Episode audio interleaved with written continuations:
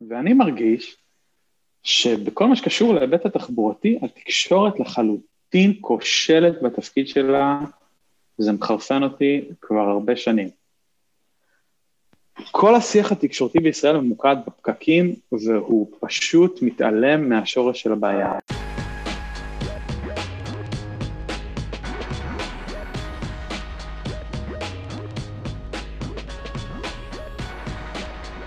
הנושא של פקקים הוא בעצם, הוא סוגיה תכנונית, הוא לא סוגיה תחבורתית, הוא סוגיה תכנונית.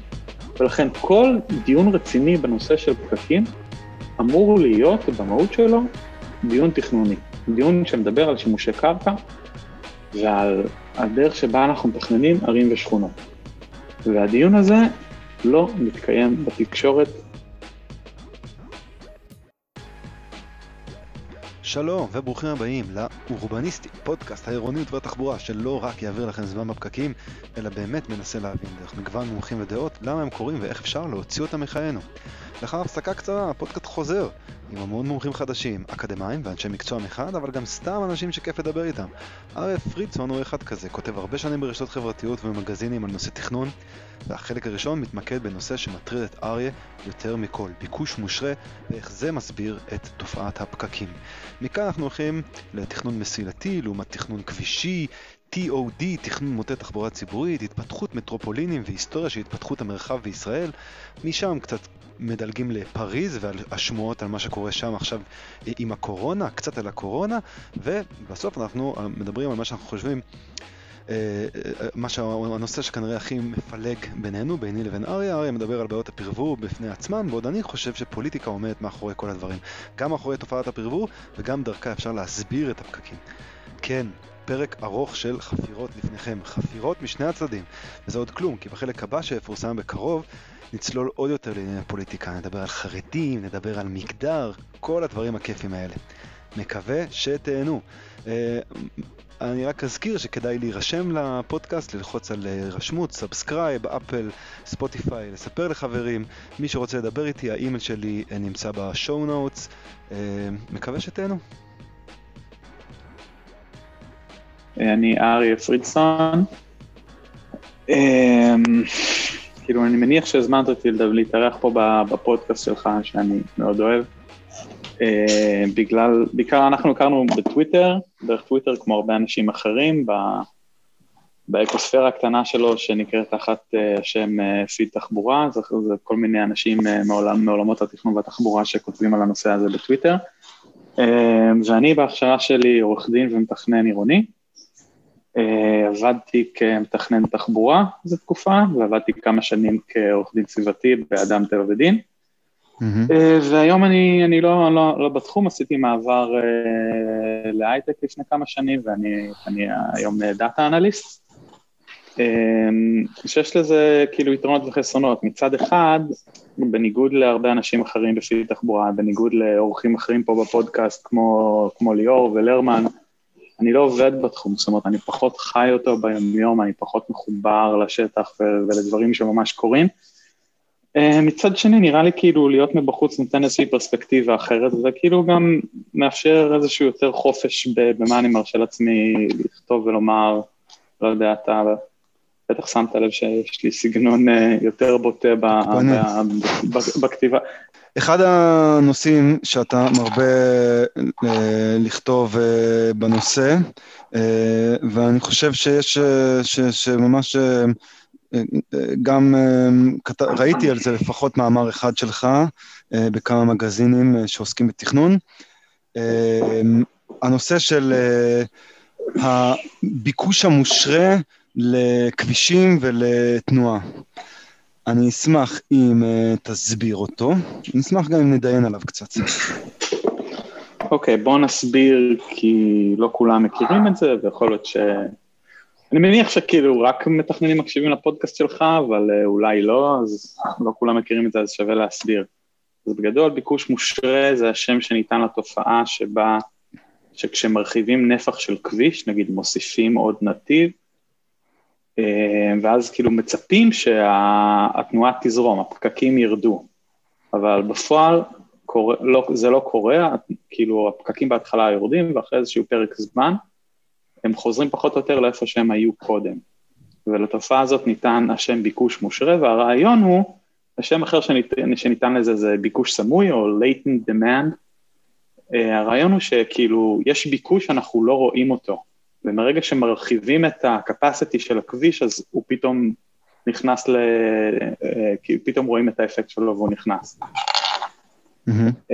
וזו תופעה שלא מספיק מדברים עליה והיא נורא נורא חשובה, כי...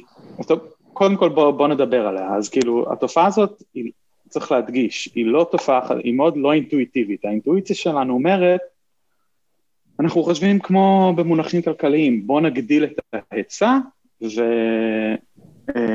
והמצב ישתפר. זאת אומרת, יש לנו איזשהו היצע מוגבל של שטח כביש ואיזשהו ביקוש נתון, בואו נגדיל את ההיצע של הכביש, נרחיב את הכביש, ויהיה יותר מקום לכולם והתנועה תזרום. זו חשיבה של כלכלנים.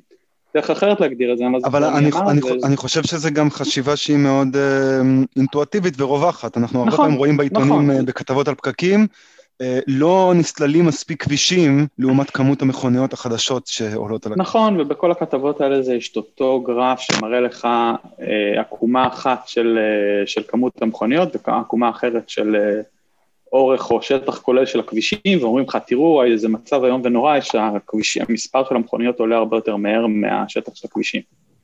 אז נכון שזה אינטואיטיבי, זה אינטואיטיבי לכולם, גם לי זה היה אינטואיטיבי עד שלמדתי על ביקוש מושרה. אמ, בכל מקרה, אז, אז כאילו הדרך אחרת להמחיש את זה, ואני לא זוכר uh, למי הקרדיט על, ה, על הציטוט, הוא שנוהגים לחשוב על תחבורה במונחים של נוזל. תחבורה עוברת כמו נוזל ורק צריך להרחיב את הצינור ותזרום יותר טוב. אבל בפועל תחבורה יותר דומה מתנהגת כמו גז, שמתרחב ומתפשט וממלא את כל החלל הפנוי. זאת אומרת, לא משנה כמה אתה תרחיב את, את הנפח, זה עדיין ימשיך להתמלא. עכשיו צריך להגיד שלמרות שכל מי ששומע על זה זה נשמע לו חדה, כאילו גילו את זה שנה שעברה או משהו, בפועל זו תופעה שמוכרת כבר הרבה מאוד שנים. Uh, האזכור הראשון שאני מצאתי עליה הוא משנות ה-40 בספר של מהנדס כבישים אנגלי בשם למינג, שכתב לתופעה הזאת, שככל שמרחיבים את הכבישים, המצב של התנועה שם רק החמיר. דוגמה mm-hmm. נוספת זה רוברט מוזס, המתכנן האגדי של... והידוע לשמצה, לפחות אה, בחוגים של, של, של חוגי התכנון, אה, ששם לב שהאוטוסטרדה שהוא, שהוא סלל אה, מסביב לניו יורק, שנועדו כדי להקל על, על הגודל שבכבישים בפועל, רק החמירו את המצב, ופחות או יותר בחמישים השנה האחרונות התופעה הזאת נחקרה ותועדה בכל העולם, וכיום היא קונסנזוס בעולם התחבורה, אין ממש, אין, זה לא, זה לא איזה תיאוריה חדשה ושנויה במחלוקת, זה קונסנזוס די, די מקיף. בוא, אני, אני, אני אעיר ואמשיך את אה, מה שאתה אומר. קודם כל, מבחינת, אה, אהבתי את האנלוגיה עם גז ונוזל, אני מכיר עוד אנלוגיה, אתה בטח גם מכיר אותה, אני חושב שהיא משויכת לז'נט צדיק כאן, שעבדה בניו יורק, שהיא אומרת ש... החגורה? עם החגורה, כן, שלשים לא, עוד לא, נתיבים. לא, זה... מי זה? זה לא, זה... נו. ברח לי השם. אה, אורבניסט כזה מוכר, אמריקאי, שנות ה-60. ברח לי שם, אבל תגיד, כי זה אנלוגיה נהדרת. שלהוסיף עוד נתיבים uh, לכביש uh, כדי להילחם בפקקים, זה כמו לפתוח עוד כמה חורים בחגורה, להרחיב את החגורה כדי להילחם בהשמנה. בדיוק, ומה שה, שהאנלוגיה הזאת כאילו ממחישה בצורה כל כך קולעת זה שלהרחיב את ההיקף של הכבישים זה לא פותר את הבעיה מהשורש, זה רק מטפל באיזשהו ביטוי חיצוני שלה. והתופעה הזאת, כאילו, יש ניגוד נורא גדול בין כמה שהיא בסיסית וחשובה כדי להבין איך תחבורה מתנהגת, וכדי להבין איך צריך לתכנן תחבורה, לבין כמה שהיא לא מוכרת בפועל. יש את uh, ג'ף ספק, שהוא מתכנן וסופר uh, מאוד מוכר, והוא קורא לזה החור השחור של התכנון העירוני, כי זה מין, אף אחד לא מכיר את זה.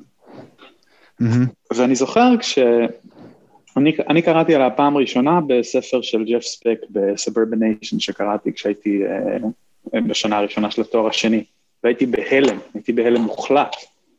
ושבוע לאחר מכן אני בשיעור על uh, תכנון תחבורה עם uh, גלית כהן בלנקשטיין שלימדה אז uh, בעברית, והיא לימדה אותנו על המודל הארבע שלבי שמשמש לחיזוי ביקושים בתכנון תחבורה. ואז הרמתי יד ושאלתי אותה, רגע, אבל קראתי על, על, על משהו שקוראים לו uh, induced demand. איפה זה, איפה זה נכנס למודל? היא אומרת, אה, לא, המודל הארבע שלבי לא מתחשב בביקוש משרה, והייתי כזה, מה? כזה לקח לי רגע לאסוף את עצמי. כלומר, והדבר הזה צריך להתעכב עליו, כי זה אומר, הדרך העיקרית שבה מתכננים כבישים בעשורים האחרונים, היום יש מודלים יותר מתקדמים, אבל לא, הם לא תמיד בשימוש בכל המקומות, אני לא יודע מה המצב בישראל, היא כאילו, היא פשוט דרך לא נכונה, הדרך שבה מתכננים ביקושים שעליהם מתבססים תכנון של כבישים, היא פשוט לא מתחשבת באחד המאפיינים הכי בסיסיים של, של תחבורה. אני רוצה להוסיף לזה, שהדבר הזה שאנחנו, הוא פשוט wild. רגע, אני רוצה, אני רוצה להוסיף לזה, שב-2018, שלהי כהונתו של אה, השר ישראל כץ כשר תחבורה, הוא מצייץ בטוויטר אה, למישהי, אה, תעזבי אותך מהתיאוריה המצחיקה שעוד כבישים אה, גורמים לעוד פקקים. כן. שזה, שזה מעניין, כי זה אומר שהוא מודע לזה, מישהו סיפר לו על זה, הוא לא איש תחבורה בעצמו, כלומר, מישהו אמר לו כזה, תדע, כנראה איזה מתכנן, אנשי מקצוע במשרד התחבורה שלו, שהוא היה שם כאילו המון שנים, הוא כנראה בטוח נתקל בזה, מתי שמישהו אמר לו, תשמע, יש קטע כזה בתחבורה, שכשאתה מרחיב כבישים זה לא באמת פותר את הבעיה של הפקקים. והוא שמע את זה, וכאילו מבחינתו זה תיאוריה מצחיקה, זה לא משהו שראוי להתייחס. כי זה כל כך לא אינטואטיבי, אתה, אתה משפר את תשתיות הכבישים, אז הנה, אז יהיה פחות פקקים. זה לא אינטואיטיבי לאנשים רגילים, ובגלל זה אתה צריך שאיזה מישהו מקצועי יבוא ויגיד לך את זה, במקרה שלו זה קרה, אבל זה, הוא עדיין כאילו לא התייחס לזה ברצינות, ולאורך כל התקופה שלו במשרד התחבורה, שהתבטאה בתנופה של, של סלילת uh, מחלפים ואוטוסטרדות שהוא נורא התגאה בהם, אתה רואה את הביטוי הזה. כן. וכאילו, וזה חשוב כי הפנמה של ביקוש מושרה צריכה להביא למחשבה, לשינוי שינוי גדול במחשבה על... על, על uh, הכל. על בעצם, על הכל. כי... זה אולי מה שמפחיד אותם. כן, כי, כי מה זה אומר? ואני קצת גולש פה לנושאים שבטח ניכנס בהמשך, אבל כאילו אם אתה, הדרך שבה רוב הבינוי נעשה בישראל הוא בינוי פרברי בצורה כזאת או אחרת, אה, בין אם זה, בין אם זה פרברים של צמודי קרקע, בין אם זה פרברים של מגדלים בעיר ימים בנתניה או בראשון מערב, אז זה, זה בינוי שמבוסס על רכב פרטי, ולאט לאט מבינים שכשבונים, כשמבססים את הבינוי על רכב פרטי, יש עם זה בעיה, שקוראים לו פקקים, שהיא לא סתם אה, איזשהו מטרד ש, שמציק לאנשים וגוזל להם זמן, אלא הוא גם בעיה כלכלית מאוד מאוד קשה, כי זה פשוט פוגע ביעילות של המשק, לא זוכר כל מיני אה, כתבות, ראיתי זורקים שהאוצר מעריך את הנזק של הפקקים באיזה 40 מיליארד שקל בשנה. 40 מיליארד, כן, בכל הארץ, שזה טירוף, כן. זה טירוף. כן, זאת אומרת, ואתה אומר, איך אפשר להתמודד עם זה, ואם במשך מאז קום המדינה ועד היום, כאילו הדרך להתמודד עם פקקים הייתה לבנות עוד כבישים ולהרחיב את הכבישים הקיימים, אז ההבנה שהעסק הזה לא עובד, צריכה להוביל לממש שינוי פרדיגמה של, של איך, איך אנחנו מתכננים את המקומות שאנחנו, שאנחנו חיים. כלומר, אין איך לצאת מהמלכודת הזאת של הפקקים, שאם אתה תמשיך לבנות באותה דרך, אתה תגיע כאילו ללוס אנג'לס, להייווי 405 הידועה לשמצה שם, אז זאת אומרת, בלי החתיכה הזאת בפאזל קשה, קשה לעבור את השינוי הפרדיגמה הזה, ולכן אני חושב שזה כל כך חשוב להבין את זה, כל כך חשוב להפיץ את זה. אני, אה, אני, אני, אני חושב שהמילה הזאת, המושג הזה ביקוש מושרה, אפילו מכיל בתוכו עוד יותר תובנות, כאילו, והוא ממש יותר עמוק אה, לגבי למשל הבעיות של למה ישראל היא אחת המדינות הכי פקוקות בעולם והכי פקוקה בעולם, במדינות העשירות. אני חושב, אתה אומר, תכנון עבור רכב פרטי, אני חושב שיש, חסרה הבנה, אנשים מתכננים, או מי שתכנן את השכונה, לא יודע, החדשה של נהריה על חוף הים, הוא לא אמר, אני מתכנן שכונה עבור רכב פרטי, הוא אמר, אני מתכנן שכונה, הנה, פה בניין, שם בניין, מה זה, מה זה חשוב איך אנשים uh, יסתובבו? כאילו, מה שחשוב בתכנון זה איפה הבניינים עומדים. כל הקשר בין שימושי uh, קרקע, התכנון של השימושי קרקע לתחבורה, בכלל uh, לא הופנם, אבל כן, יכול להיות שהדברים האלה משתנים לאחרונה, כי, כי, כי אין ברירה, וכי בסך הכל דברים כן מחלחלים, אבל הביקוש המושרה הוא גם מכיל עבורי עוד משהו עמוק יותר, שזה אם אתה בונה כביש, במיוחד אם אתה בונה איזה אוטוסטרדה טובה כזאת, משקיע בה המון כסף, למשל ניקח את כביש 6, אתה בעצם יוצר ביקוש לתחבורה. יש כאן מעבר, אנחנו בדרך כלל כשאנחנו מדברים על ביקוש מושרה, אנחנו מדברים על מישהו שעד שלא היה לו אה, כביש יותר טוב לנסוע, בחר לנסוע בדרכים אחרות. אבל אני כאן מדבר על אה, משהו שהוא אפילו יותר עמוק, אתה יוצר כבישים גדולים, יפים, אז אתה בעצם יוצר יישובים שהסתמכו עליהם, ובעצם כל כביש, אה, כל כביש מכיל בתוכו את הפקק כבר. Uh, כן, לגמרי, אני לא רגיל לחשוב על זה תחת הכותרת של ביקוש מושרה, אלא כאילו בקטגוריה אחרת, אבל כן, זה חלק מהותי מהנושא, זה משהו שהתעסקתי בו הרבה וכתבתי עליו הרבה, וזה, וזה בעיה מאוד גדולה בישראל, הניתוק הזה בין uh, תכנון התחבורה לתכנון, לתכנון העירוני, לתכנון שימושי קרקע. מה שיהודן רופא בבלוג שלו קרא החטא הקדמון של ההפרדה בין תכנון תחבורה לתכנון שימושי הקרקע.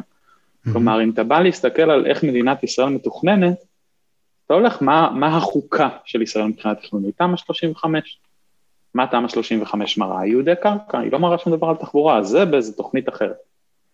יש הפרדה מוחלטת, אנחנו קודם כל מתכננים את המקומות, כאילו את הערים והשכונות והאזור התעשייה שלנו, וכל שימושי הקרקע האחרים, חופים, שטחים ירוקים, שמורות טבע וכן הלאה, ואחרי זה, כלאחר מעשה, אנחנו נחשוב, טוב, איך, איך משרתים אותם עם, אה, איך משרתים אותם מבחינת תחבורה. ו, וזה מביא אותי לנקודה אחרת, שאני חושב שכשאנחנו מדברים על התכנון של ישראל, או בוא נאמר, נשים את זה תחת הכותרת, למה ישראל מתוכננת כל כך גרוע?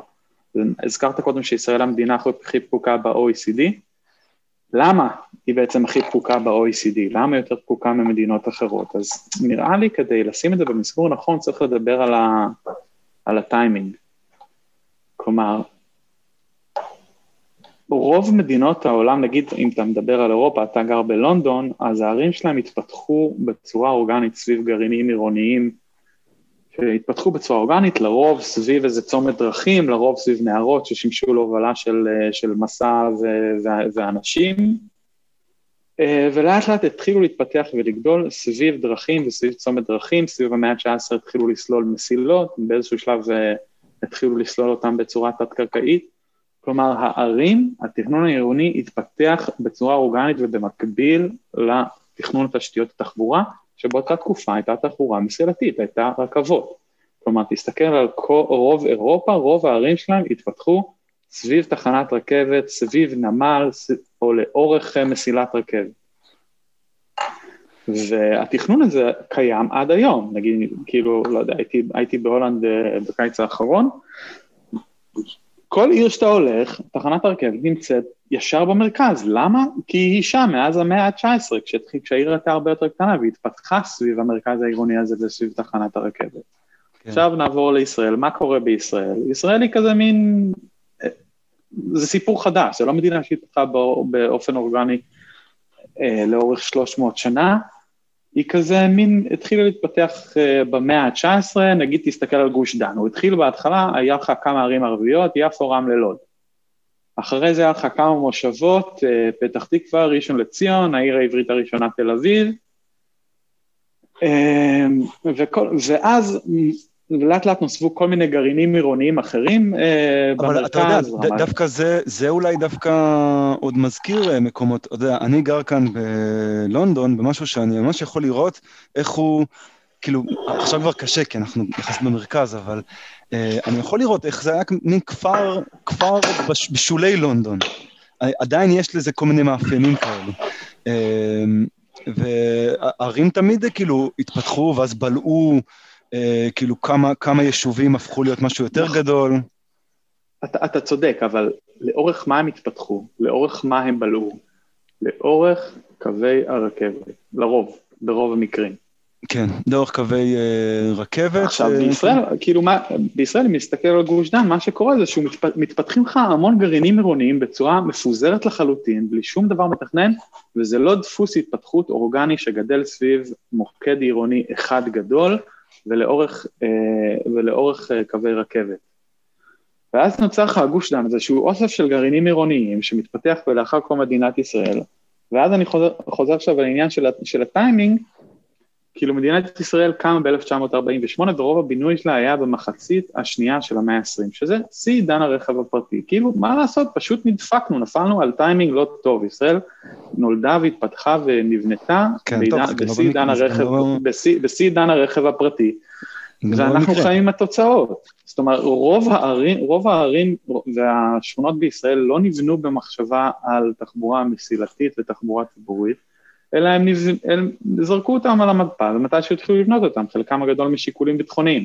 זאת אומרת, אתה אומר, אנחנו רוצים לבנות יישוב א', עיר ב', או וואטאבר, מזהים איזושהי נקודה על השטח, איזו גבעה, מחליטים ששם אנחנו בונים, ובונים, ואחרי זה מחברים את זה עם איזשהו כביש, מה שמכונה נגיד שכונות בלון של ירושלים, זו הדוגמה נראה לי הכי, הכי טובה לזה. Mm-hmm. כלומר, ישראל היא המדינה הכי דפוקה במערב, ישראל מתוכננת ממש גרוע בגלל שהיא נבנתה בשיא עידן הרכב הפרטי.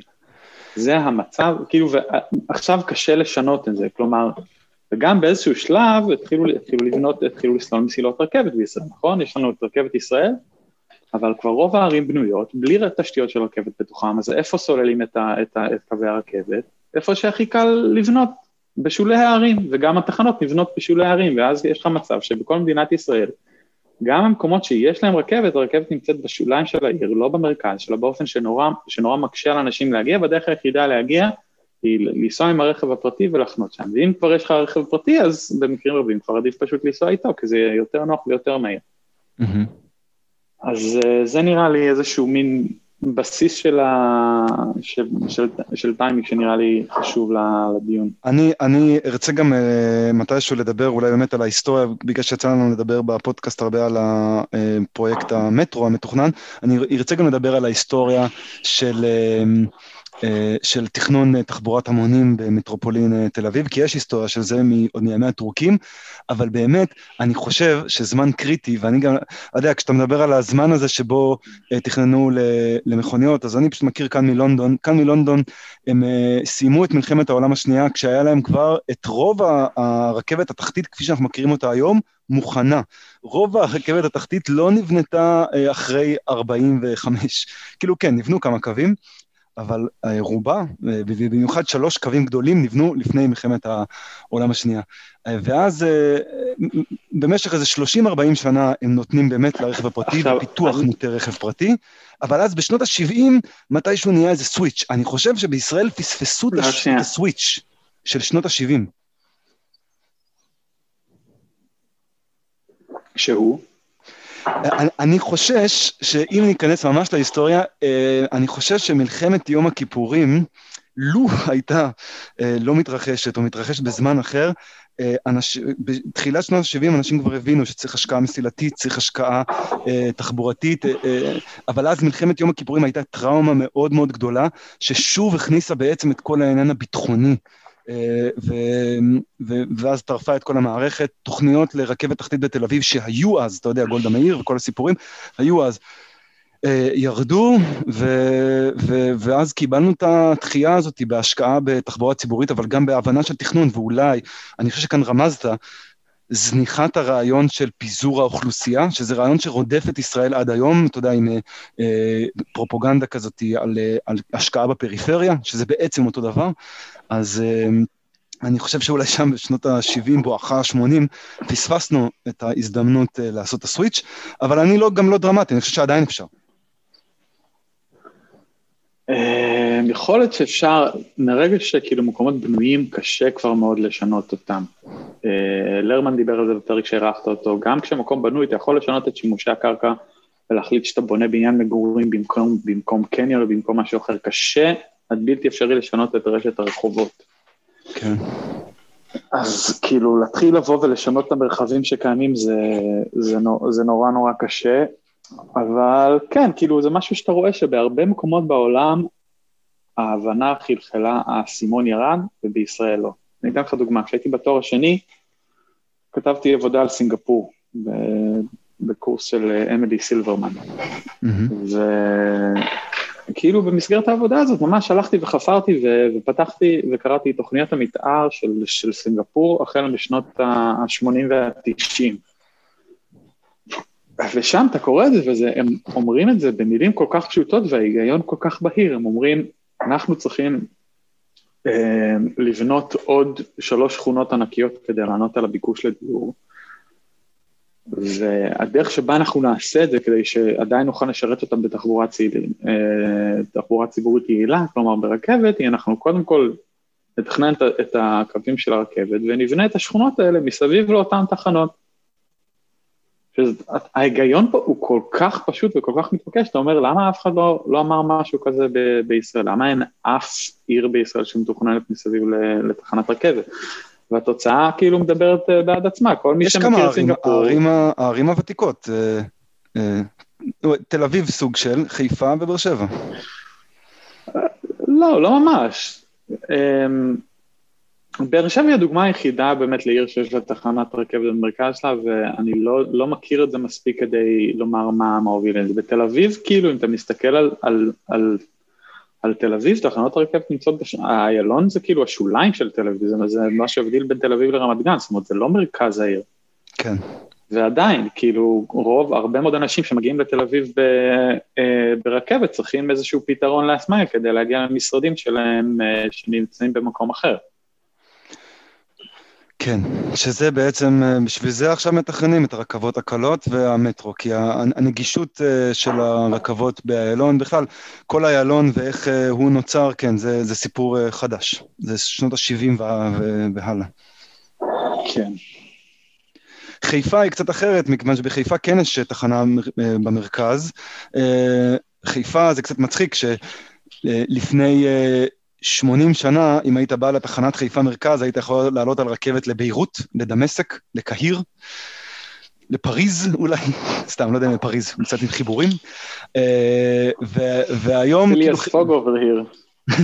והיום, אה, והיום חיפה מרכז זה פשוט אה, התכנון הפרברי, זאת אומרת התכנון שיועד לרכב פרטי, במיוחד על ההר, עם כל מיני כאלה, אולי פריטגמות שנשארו מתקופת הבריטים, שכזה לגור על ההר זה הכי טוב, ואז זה יצר תכנון אה, כזה מאוד מפורבר בחיפה, ואז חיפה עזבה את המרכז שלה, שהמרכז שלה היה העיר התחתית, איפה שהרכבת והדר. אה, אולי נראה. אני מקווה, אגב, יש סיכוי להביא את ראש העיר חיפה לפודקאסט. וואלה, החלפת שדרוג מכלומניקים כמוני. אה, אבל אה, כן, אבל אה, אתה, צודק, אני חושב שהדוגמאות, אנחנו הרבה, נוהגים, בוא נגיד, יש איזה שלוש פריטגמות להסתכל עליהן בעולם, יש את אירופה, יש את צפון אמריקה, ואז יש את מזרח אסיה, ואני חושב שאנחנו הרבה פעמים מפספסים את מזרח אסיה כמשהו שאפשר ללמוד ממנו, במיוחד בגלל שזה מדינות מאוד צפופות, כמונו. לו רק, היה לנו פה מישהו שגר פעם בסין והיה יכול לספר על זה.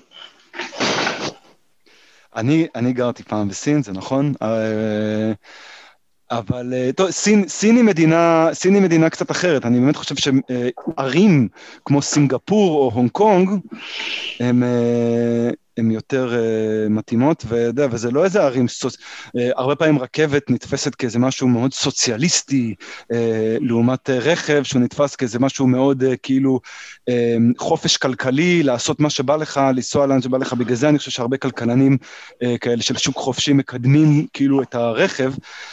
הנה עובדה, הונג קונג וסינגפור, המדינות אולי הכי קפיטליסטיות בגרשיים בעולם, הן נסמכות מאוד על תחבורה מסילתית, איכשהו. יש להם את מערכות המטרו הכי יעילות בעולם, בלי כן. שום ספק.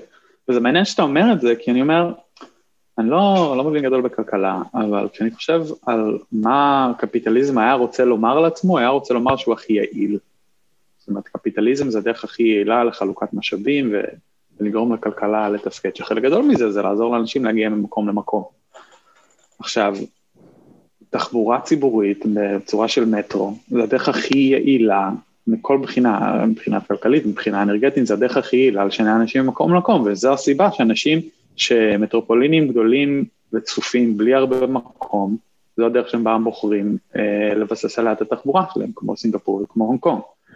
ואז הם יוצרים לך את, את מערכות המטרו הכי טובות בעולם, ובמקרה של סינגפור זה גם כאילו מלווה בתכנון שהוא, שהוא תואם, כלומר תכנון מוטה תחבורה ציבורית, כלומר יש, יש מדדים לזה, יש כאילו, ראיתי פעם איזו עבודה שכאילו עושה מין תרגיל GIS כזה, שלוקחת את, ה, את השכבה של התחנות ומציירת סביבה אה, עיגול בקוטר של אה, קילומטר. ואז מחברת את השטח של כל העיגולים האלה, ועושה מה היחס של זה ביחס לשטח של העיר. שהמדד הזה אומר לך כמה אחוז משטח העיר נמצא במרחק הליכה מתחנת מטרו. Mm-hmm. וסינגפור הגיע הכי גבוה במדד הזה, נראה לי 85 אחוז או משהו אם אני זוכר נכון. זאת אומרת, כאילו, גם מבחינת כמות הנוסעים וגם מבחינת כמה אנשים גרים קרוב, זה עיר שמתוכננת מושלם. ועוד נקודה מבחינה קפיטליסטית זה, כלומר, יש בעיה עם תחבורה ציבורית שכמעט בכל מקום בעולם, בהגדרה, זה, זה משהו שצריך לסבסד, זה public service, זה כמו פארק ש, שהמדינה צריכה לסבסד, זה לא משהו, זה לא עסק כלכלי שאמור להחזיק את עצמו. אה, חוץ ממקום אחד, כמה מקומות, אה, יפן, טוקיו והונג קונג. ששם הגישה, שוב, האולטרה קפיטליסטית היא שמי שמפעיל את הרכבות זה חברה פרטית, שהמדינה, כאילו בנוסף להפעלה של הרכבות, נתנה לה את, ה, את הבעלות על כל השטח של הרכבות, אה, והחברות מפתחות אותם לצרכים אה, מסחריים. בונות, כאילו כל תחנה היא בעצם איזשהו קניון, והתוצאה היא שכל מערך הרכבות מתפקד כמו ביזנס אה, ש, שהוא רווחי וכלכלי, וה, והמערכת הרכבות היא מדהימה. אז כלומר, אם יש, אם אתה מדבר על כאילו הקפיטליזם מול, לא יודע, דברים כאלה, אז אני אומר, דווקא יש משהו מאוד קפיטליסטי ללמוד מה, אה, מהמודל המזרח-אסיאתי. אני חושב שמה שהם יגידו לך ואני, אה, זה שהעניין הוא, אה, ברגע שאתה עושה רכבת, אם תשמע למשל הרבה מההתנגדויות של ליימן כאלה, אנשים פשוט אומרים, מה הבעיה עם מטרו? למה לבנות מטרו? כי זה לא גמיש, אי אפשר להזיז את התחנה. וזה נכון.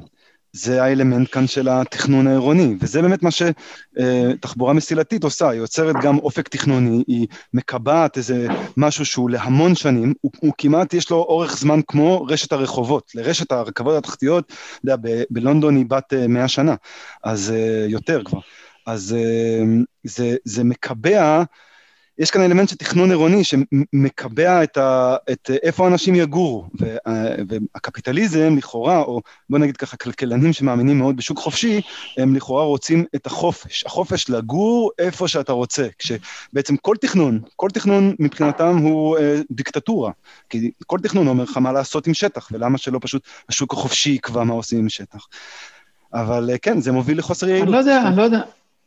אני לא יודע באיזה עולם דמיוני אותם כלכלנים חיים. אין אף מדינה בעולם שבה יש לאנשים חופש איפה לגור איפה שהם רוצים ומה זה, איפה ארצות הברית? כאילו ראית פעם ספר zoning, ה coding zone, ה zoning code של, של עיירה כאילו טיפוסית בארצות הברית, זה זוועה. המקומות האלה מתוכננים בצורה כאילו שלי כישראלי נשמעת דיקטטורית. כאילו זה, הם כאילו, לא יודע, זה תחביב ביוטיוב, אני אוהב, לי, אני אוהב לראות אה, כל מיני רדנקים אה, בונים כאלה בקתות מעץ. אז אנשים בוקטים, בונים בקתה בעץ בשום מקום, והם כאילו, חלק מבין אה, לכרות עץ עם גרזן וזה, הם שולפים את, את, את הזונינג קוד המקומי ואומרים לך, אה, אני צריך לבנות פה מדרגה באורך 20 ובגובה 24 אינץ', ופה אסור לי לעשות את זה.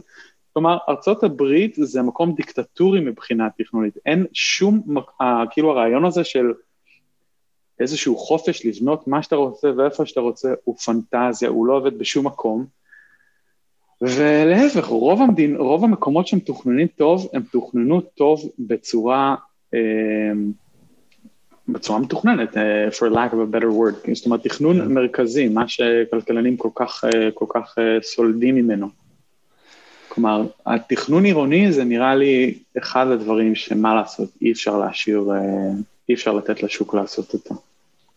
אמ, אני, אה, אני מסכים, ואנחנו צריכים, ואז כשאנחנו עושים איזשהו תכנון מרכזי, אנחנו צריכים לחשוב מה ואיפה. אחד מהם זה באמת uh, תחבורה ציבורית. אגב, uh, עוד אחד, כאילו, באמת, מה שבאמת uh, אני גם חושב שפגע בתכנון, ולכן גם בתחבורה בישראל, זה האידיאולוגיה של פיזור אוכלוסייה, אחד, ושתיים, uh, לא יודע, האידיאולוגיה הביטחונית סביב איפה ממקמים uh, מקומות, אבל, אה, אחד הפוסטים אה, שיואב לרמן מראה, ש, שזה שייך ל, לאורבניסט אה, פרופסור בארצות הברית, ישראלי גם, שקוראים לו שלמה אנג'ל, הוא, שלמה כן. אנג'ל יש לו תיאוריה, אתה מכיר אותו, יש לו תיאוריה שאומרת שבתוך מדינה מטרופולינים שומרים על אותו יחס.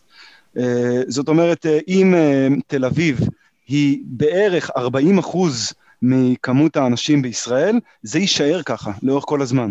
ויואב לרמן מראה שזה נכון. זאת אומרת, גם כשמנסים לפזר את האוכלוסייה, וזה נכון, יש, יש, יש עכשיו הרבה מקומות, יש קריית גת מתרחבת פי מיליון, ולא יודע, אה, גם בבאר שבע יש תוכניות. בפועל, בפועל, בפועל, אנשים רוצים לגור במרכז הארץ, ושם הם גם גרים ברובם, והיחס הזה לא משתנה. זאת אומרת, אה, הדיבור הזה רק יצר באמת כל מיני הפרעות. אה, בגלל זה גם אני חושב שעדיין אפשר לתקן. בסופו של דבר, אה, גם עכשיו, יש לך בערך ארבעה מיליון איש בגוש דן, ואפשר אפשר לשרת אותם טוב בתחבורה ציבורית ולהציל את זה. אפשר, אני חושב. כן, אז א', כן, זה, אתה, אתה קצת זורק אותי ל, ל, לשנה א' בתואר לגיאוגרפיה, יש כל מיני אה, הוגים גיאוגרפיים גרמנים מהמאה ה-19, שדיברו בדיוק על זה, על, ה... ש... על יחס קבוע שנשמר בין ערים בתוך מדינה. Mm-hmm. ו... וכן, אני חושב שהעיקרון הזה, העיקרון הזה נכון בכל מקום בעולם. אמ, כל עוד הכלכלה, כל, כל, כל עוד הכלכלה צומחת, שבאופן כללי זה מה שקורה ב... לא יודע, בתקופה האחרונה, אז הביקוש אה, למגורים ולמשרדים אה, במרכז המטרופולינים עולה וימשיך לעלות, זה הניסיונות אה, לפזר את האוכלוסייה עד עכשיו כמעט תמיד נכשלו. אה, זאת אומרת, תמיד בדיונים האלה על, על פריפריה, אז יש את השאלה האם להשקיע בפריפריה, או להשקיע בדרכים שיאפשרו לפריפריה להגיע למרכז ולהזדמנויות הכלכליות שיש שם. מה זה תכנון מוטה תחבורה ציבורית? תכנון מוטה תחבורה ציבורית, מה שבז'רגון המקצועי מכונה TOD, Transit Oriented Development, זה בעצם, זה, זה, קצת דיברנו על זה קודם, זה תכנון שכאילו, שמשלב מההתחלה שלו, אה, תכנון במקביל של שימושי הקרקע, כלומר איפה אנחנו רוצים למקם את השכונות שלנו ואיך, ביחד עם אה, תשתיות התחבורה. הדוגמה הקלאסית של זה, זה מה שאמרתי נגיד על סינגפור, אנחנו רוצים לתכנן שכונה חדשה, אז קודם כל נתכנן את, אה, את קווי הרכבת ש, שיעברו שם וישרתו אותם, ונתכנן את השכונה מסביב לקווי הרכבת, מסביב לתחנות הרכבת, ככה שלכולם תהיה נגישות uh, קרובה אליה. כן. Uh, זה, זה אלמנט אחד לתחבורה ציבורית, יש לתחבור, לתכנון התחבורה הציבורית יש הרבה אלמנטים, באדם טבע ודין עשו עבודה מאוד מרשימה על, על תכנון התחבורה הציבורית, הם בעצם ניסו ליצור איזשהו מדד שמאפשר לקחת תוכנית נתונה, ולהעריך כל מיני אספקטים שונים שלה מנקודת המבט של תכנון בתחבורה ציבורית, ובסופו של דבר לתת לה איזשהו ציון. אה, ושזה איזשהו, איזשהו כלי שבסופו של דבר נועד לשרת את רשויות התכנון שהם יוכלו להעריך את זה. אני לא יודע עד כמה זה נכנס ל, לשימוש, אני הייתי מעורב, אה, היה לי חלק קטן בשלבים הראשונים של, ה, של הבנייה של הכלי הזה. ובאופן כללי, תכנון מוטה תחבורה ציבורית זה מה שצריך לעשות, זה הדרך הנכונה לתכנן ערים. ואנחנו רואים את זה עכשיו... משהו אחר, טועה. אנחנו רואים את זה עכשיו בגוש דן, עם כל החורים ש... אה, מתרוקנים מבסיסים אה, או מתעשייה צבאית כמו ברמת השרון, אז אה, מתוכננים שם קווי רכבת קלה וקווי מטרו, והם מתוכננים מבעוד מועד, זאת אומרת, וה, והתכנון יתייחס אליהם בכך שהוא יהיה אינטנסיבי סביבם, עם מסחר סביבם. אגב, אתה מכיר את כל ה... עכשיו בזמן מגפת הקורונה, אה, כולם מדברים אה, על עיר ה-15 דקות. של פריז. של פריז, כן, וגם ברצלונה, וגם, שזה אומר איזשהו מין תכנון של מרכזים עירוניים שבהם יש הכל, והם, והמרכזים העירוניים האלה הם יחסית דלילים בתנועת רכב, וכן, ושכל מה שאתה רוצה נמצא ב-15 דקות ממך, שזה דומה קצת לתכנון בתחבורה ציבורית, מין כזה חלוקה של אה, מה שבברצלונה קוראים סופר בלוק.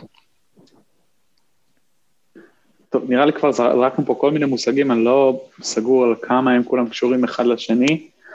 אז כן, התכנון בתחבורה ציבורית זה, אה, סליחה, כאילו ה-15 minute city הזה של אה, רני דלגו בפריז, זה כאילו, זה, זה קונספט נהדר, זה כאילו, זה עדיין לא יושם, זה איזשהו קונספט עדיין, ויהיה מאוד מעניין לעקוב, לראות איך היא תיישם את זה, כאילו, עד עכשיו צריך לומר ש... אנהי דלגו כאילו בהחלט נראית כמו מישהי שאשכרה מיישמת את מה שהיא אומרת והשינוי שהיא הובילה בפריז בשנים שהיא מכהנת שם הוא פשוט מעורר השראה, במיוחד בשנה האחרונה, כאילו לראות איך פריז הפכה מעיר שהיא לא עיר אופניים לעיר שהיא באופן גורף עיר אופניים, כאילו אני מדי פעם רואה כזה בטוויטר אה, סרטונים שאנשים מעלים של כל מיני רחובות שהסתובבתי בהם בעצמי, ואני פשוט בהלם מלראות את, אה, את ההיקף של תנועת האופניים, אה, שבין השאר הקורונה נתנה לזה תנופה נורא גדולה, יש לי חבר טוב שגר בפריז, שהוא סיפר לי שאיך שהתחילה הקורונה וכאילו העירייה עשתה צעדים נורא נורא משמעותיים של סגירה של רחובות וסלילה של, של שבילי אופניים, בהתחלה כשבילים טקטיים, וכאילו הוא אומר, היה תקופה שלא היה אפשר לקנות אופניים בכל, בכל פריז, פריז עיר עצומה, הוא אומר, אי אפשר להציג אופניים בשום מקום, כי הם כולם נקנו, השינוי היה עד כדי כך מהיר, וזה, וזה פשוט, פשוט מדהים. מה שנראה לי ייחודי שם זה עד כמה השינוי מהיר. זאת אומרת, פריז מראה לעולם כמה מהר אפשר לעשות את השינוי הזה עם, ה, עם הרצון הפוליטי קיים. כמובן שמגפה ומשבר עולמי לא מזיקים לזה, אבל uh, זה בעיקר הרצון הפוליטי של ראש עיר אחת שמחויבת לזה. כן, אני חושב. נבחר, נבחרה עכשיו לכהונה שנייה. אני, אני חושב גם שזה לטווח ארוך, אני לא יודע, אני נוטה לחשוב שאולי סרטונים, אה, סרטונים באינטרנט יכולים אה, להטעות, ומעניין אותי לראות נתונים, ובסופו של דבר... מה? סרטונים באינטרנט יכולים להטעות? יכול, אני חושש. אה, אין מצב. גם אני חושב שבסופו של דבר, אתה יודע, עכשיו הרבה אנשים קצת, אני חושב שכל מי שקצת יותר מדי מתלהב מהחיים בקורונה, צריך לשאול את עצמו כאילו, צריך מה שנקרא check your privileges, כי אה, אנחנו צריכים, אה, אנחנו צריכים לראות כמה מהסיפור הזה ייתפס ברגע שהחיים יחזרו לאיזשהו מסלול, אני לא יודע בדיוק לאיזה מסלול, אבל לאיזשהו נורמליות. ואז, אה, ואז נראה, הרי cycling boom יש כמעט בכל עיר בעולם, גם בארצות הברית, גם פה בלונדון, גם בתל אביב, להבנתי, בישראל בכלל. יש אה, הרבה נסיעת leisure, אה, כאילו נסיעת פנאי באופניים. אה, גם בפריז כנראה שהרבה מה, מהרוכבים שאנחנו רואים זה רוכבי פנאי. הרי אנשים לא, לא נוסעים לעבודה, אנשים לא נוסעים למקומות, אין לאן לנסוע. תראה, פריז לא הייתה בסגר 100% מהזמן בתקופה הזאת. הסרטונים שראיתי כן. לא היו בתקופות של סגר, ואם לשפוט לפי הלבוש של האנשים שם, זה אנשים שנראים שהם בדרך למשרד. וגם, כאילו, מה שאני שומע מה, מהחבר שלי שגר שם, כאילו, זה מסתדר עם זה. זה לא נשמע לי שזה נסיעה של, נסיעה של פנאי. ומהחוויה שלי כמישהו שגר בתל אביב, אני לא חושב שכאילו אנשים שאתה רואה ברחוב בבוקר על אופניים, לא נראה לי שהם רוכבים לפנאי. באופן כללי, רכיבה לפנאי זה כל מיני בומרים אה, עם אה, בגדי לייטקס אה, בצבעים זוהרים שנוסעים על הטיילת, זה לא האנשים שאני רואה בצומת של אלנבי ורוטשילד בשמונה בבוקר. נכון.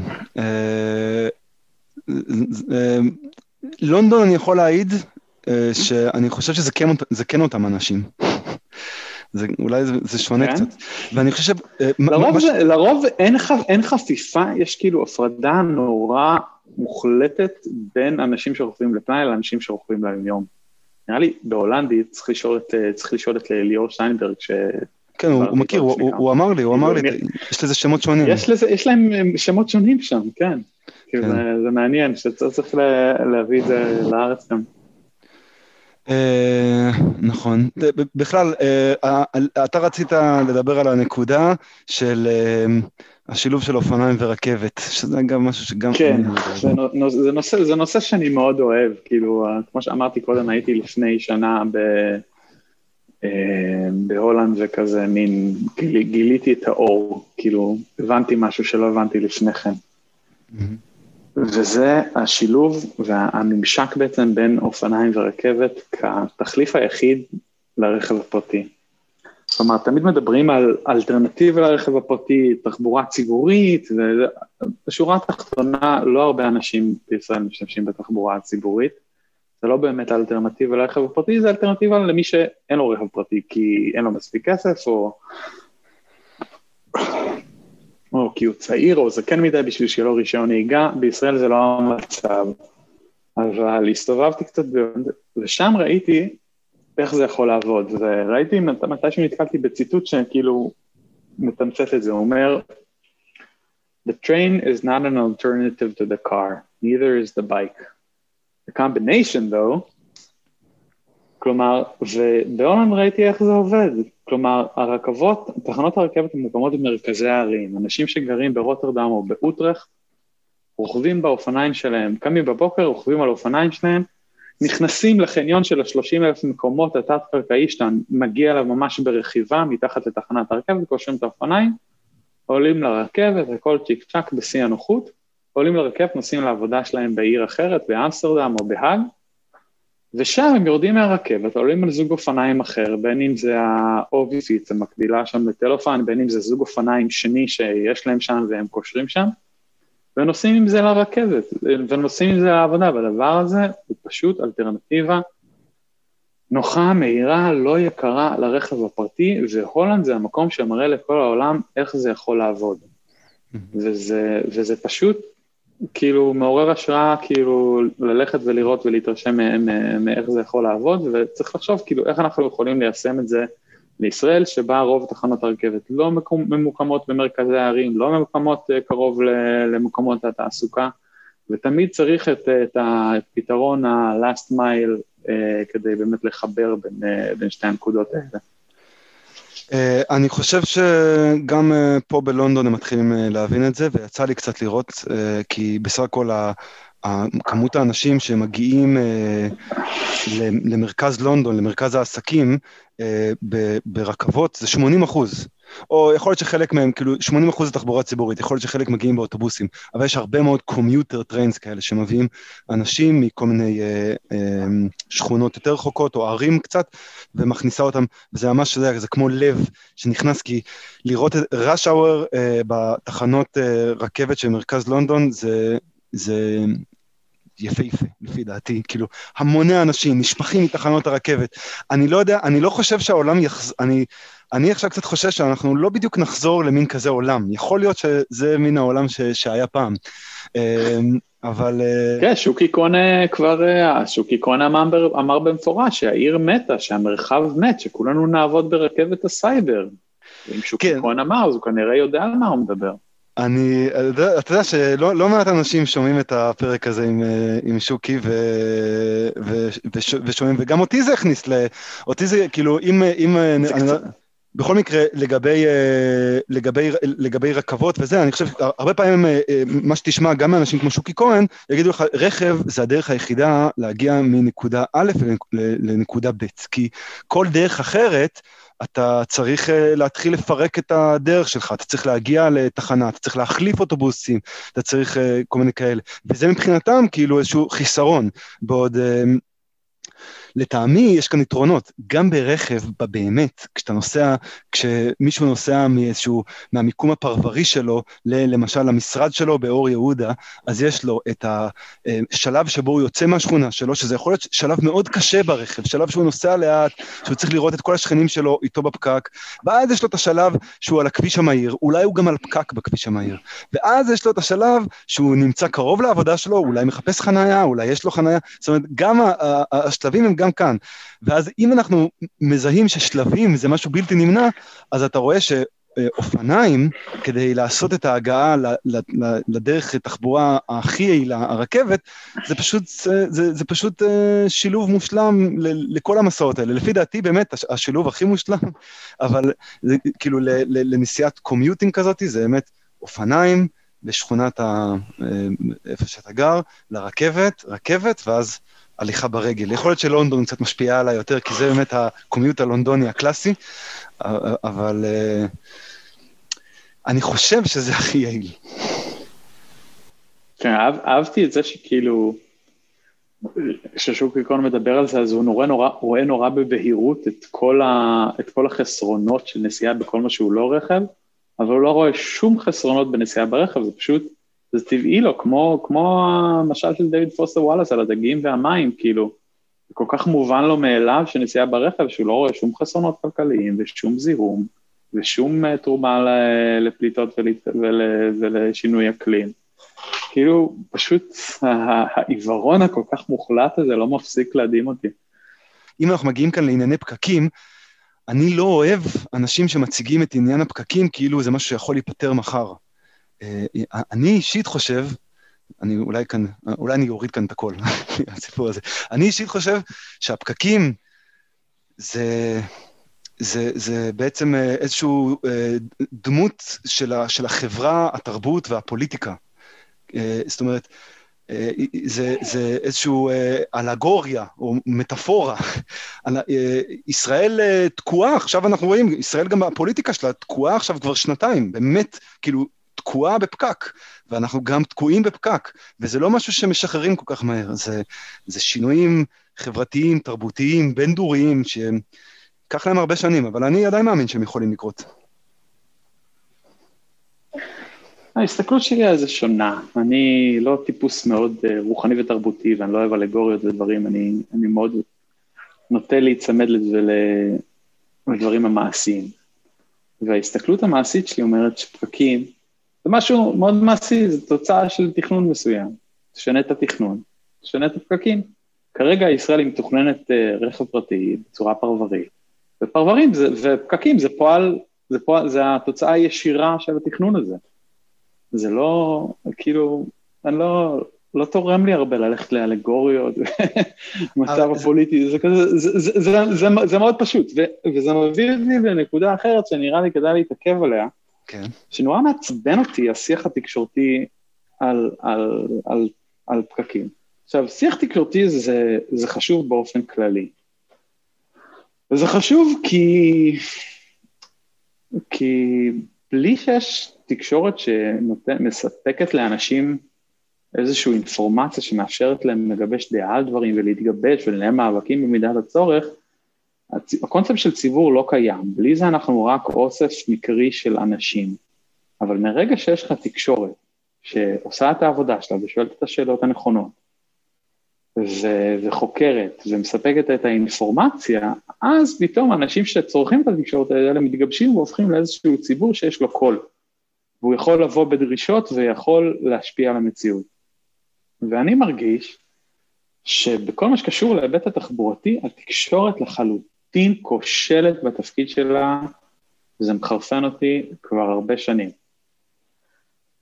כל השיח התקשורתי בישראל ממוקד בפקקים, והוא פשוט מתעלם מהשורש של הבעיה. הוא תמיד הביא לך את, ה, את הגרפים שהזכרתי קודם על, על העקומה של מספר רכבים והעקומה של מספר כבישים, וידברו על, על גרפים של ה-OECD וזה, ואף אחד לא מדבר על תכנון, וזה מחרפן אותי.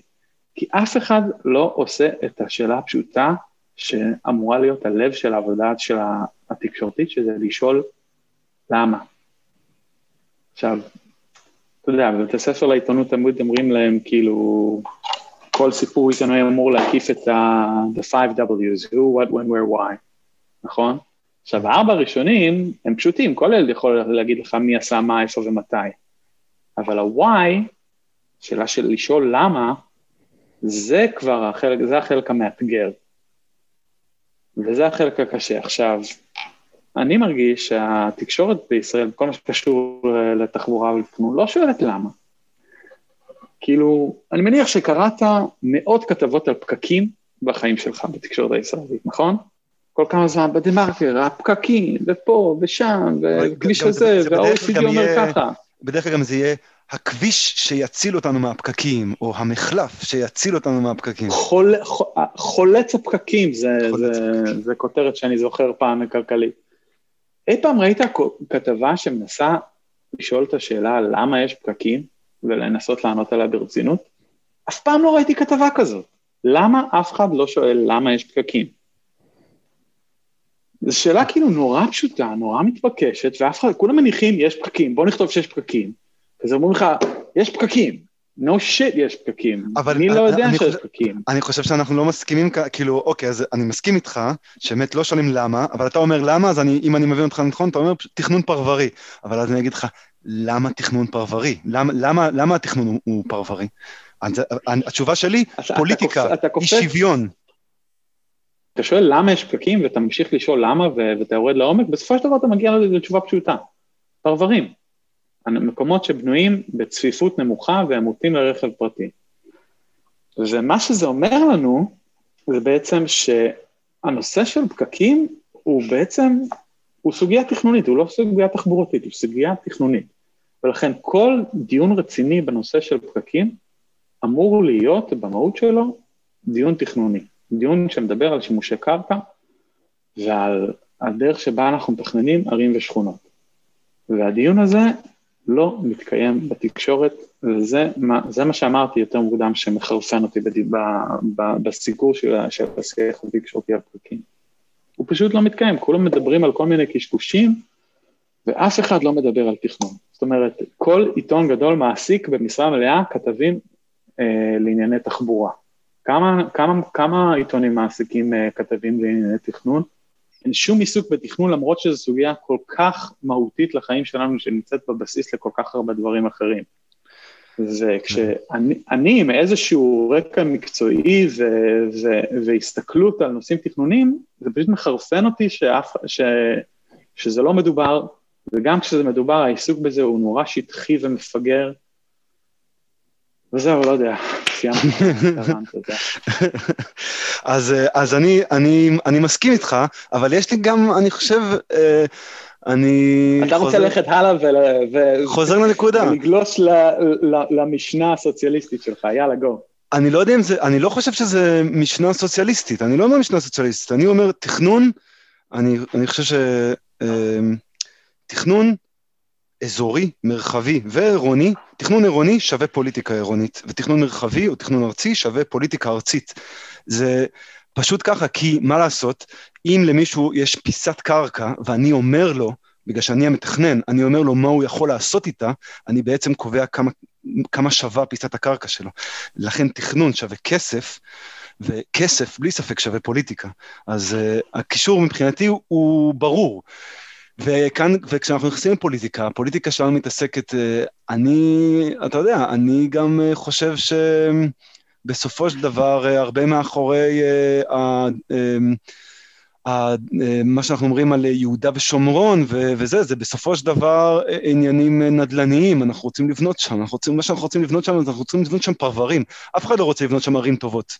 הערים הטובות קיימות שם, אבל זה ערים של עם אחר. אז אני חושב שזה זה מוטבע, זאת אומרת, אני לא חושב שאפשר בפוליטיקה גרועה ליצור מערכת תכנונית ותחבורתית טובה. צריך אה, לטפל בבעיות מהיסוד. שהוא הפוליטיקה? שהוא הפוליטיקה, שהוא הסכסוכים. בסופו של דבר, כשאתה מסתכל על הפרברים, הפרברים הכי גדולים שלנו של כביש 6, אה, הם אה, פרברים שגם אה, יש להם איזשהו, בכלל, לכביש 6 יש, יש איזשהו אלמנט לכיוון הגדה המערבית. הפרברים של באר שבע, שבאר שבע מאוד ידועה באורבן בלייט שלה, אנשים ברחו מהעיר, תופעה קלאסית, ובנו פרברים לאנשים הטובים. האנשים הטובים יצאו מהעיר ובנו את מיתר, עומר, להבים, וזה... אני חושב משהו שאנשים אה, כאילו מבינים אותו, מה? מי רוצה לגור שם בבאר, כאילו, אה, מי רוצה לגור שם בבאר שבע עם כל ה... אה, עם כל ה... לא יודע איך תקרא לזה, כאילו, יש כאן, זה, זה הבעיות המהותיות של ישראל. אגב, אם... ת- ת- תגיד את זה, בן אדם, עם מזרחים. עם מזרחים. וזה הבעיות, וזה הבעיות המהותיות של ישראל. אבל זה לא רק מזרחים, זה גם אה, אשכנזים ממעמד נמוך יותר. יש כאן עניין מעמדי. שים לב אגב, שאני חושב שאם אנחנו עכשיו מסתכלים על איך אה, הדמוקרטים הצליחו בארצות הברית, ובמיוחד בכל מיני מדינות שם, ואני מבין קטן בארצות הברית, נראה לי אולי אתה מבין יותר ממני, אבל אני מבין שבאמת נתוני ההצבעה שם היו מאוד ברורים. הערים וגם, וגם הפרברים הקרובים, הקומיוטר בלט, הצביעו דמוקרטים, וכל האלה שבאמת החיים שלהם קשים, מצביעים לרפובליקנים, שלא נותנים להם שם משהו להיאחז בו. אצלנו זה, זה סוג של קורא גם, יש לנו את אה, מרכז תל אביב, ואולי גם מרכז חיפה, ואולי גם איזשהו מרכז ירושלים, שמצביע דמוקרטי, אה, ו, ואין לנו חוץ מזה הרבה ערים, אה, חוץ מזה. אני חושב שבאמת, אם למשל השמאל חושב איך ננצח בבחירות, תבנו ערים טובות. תבנו ערים טובות, אנשים יבואו לגור בהם, יצביעו שמאל. נראה לי שזו הסתכלות קצת פשטנית, כאילו, כלומר, נראה לי שגם הניתוח שלך של ארה"ב הוא לא בדיוק, לא מדויק, וגם הניתוח בישראל. אמ, נראה לי צריך יותר לדבר על זה, על ארה"ב במשקפיים אתניות, כלומר, קבוצות אתניות מסוימות נוטות יותר לגור בערים, שזה כאילו שחורים, היספנים, ו, אה, ולבנים ליברליים, ומצד שני, לבנים לא ליברליים נותנים לגור באזורים יותר, אה, יותר, יותר פרבריים וכפריים. זה החלוקה בארצות הברית בישראל. אני, לא אני, אני, קורא, אני קורא שזה כבר, שזה מין חלוקה מיושנת, זה כבר לא ככה אה, נכון. יש לך הרבה פרברים עניים היום, כאילו, ואני חושב למשל, תסתכל איך לקחו את, מה שלקח את ג'ורג'יה זה עיר כמו אטלנטה, שפעם הייתה אה, באמת מקום שבו כמו שאתה אומר, רק הקבוצות האתניות המיעוטים התרכזו בו, אבל היום זה כבר לא נכון, אטלנטה מושכת אה, הרבה אנשים, וגם אנשים, אה, מ, כאילו, אטלנטה התגוונה, והאיכות האורבנית שלה עלתה, וזה עזר להם, נראה לי. אני לא יודע, נראה לי שאטלנטה מאז ומעולם הייתה עיר עם אה, אוכלוסייה שחורה מאוד דומיננטית. שהיא פשוט במשך הרבה, הרבה שנים בזכות אה, משחקים מוכרחים שהרפובליקאים הצביעה באחוזים מאוד נמוכים, ואז בשנים האחרונות היה שם שינוי גדול, שהקרדיט עליו מגיע לסטייסי אברהם, שזו התנועה שלה, שגרמו לעלייה באחוזי ההצבעה של השחורים. אני לא חושב ש... שהאוכלוסייה שם השתנתה, אני לא חושב שהמצב שם השתנה באופן מהותי, זה פשוט עניין של טריקים פוליטיים. ובישראל, אני לא, אני לא יודע אם אני יכול לראות איזושהי, איז, איזושהי חלוקה ברורה, גם אין, אין כבר שמאל בישראל, יש כאילו, יש שיבוש ימין, יש מחנה ימין, ויש מחנה של אנשים במרכז שמאל שהם מבולבלים ובעיקר מחפשים מישהו שיושיע אותם.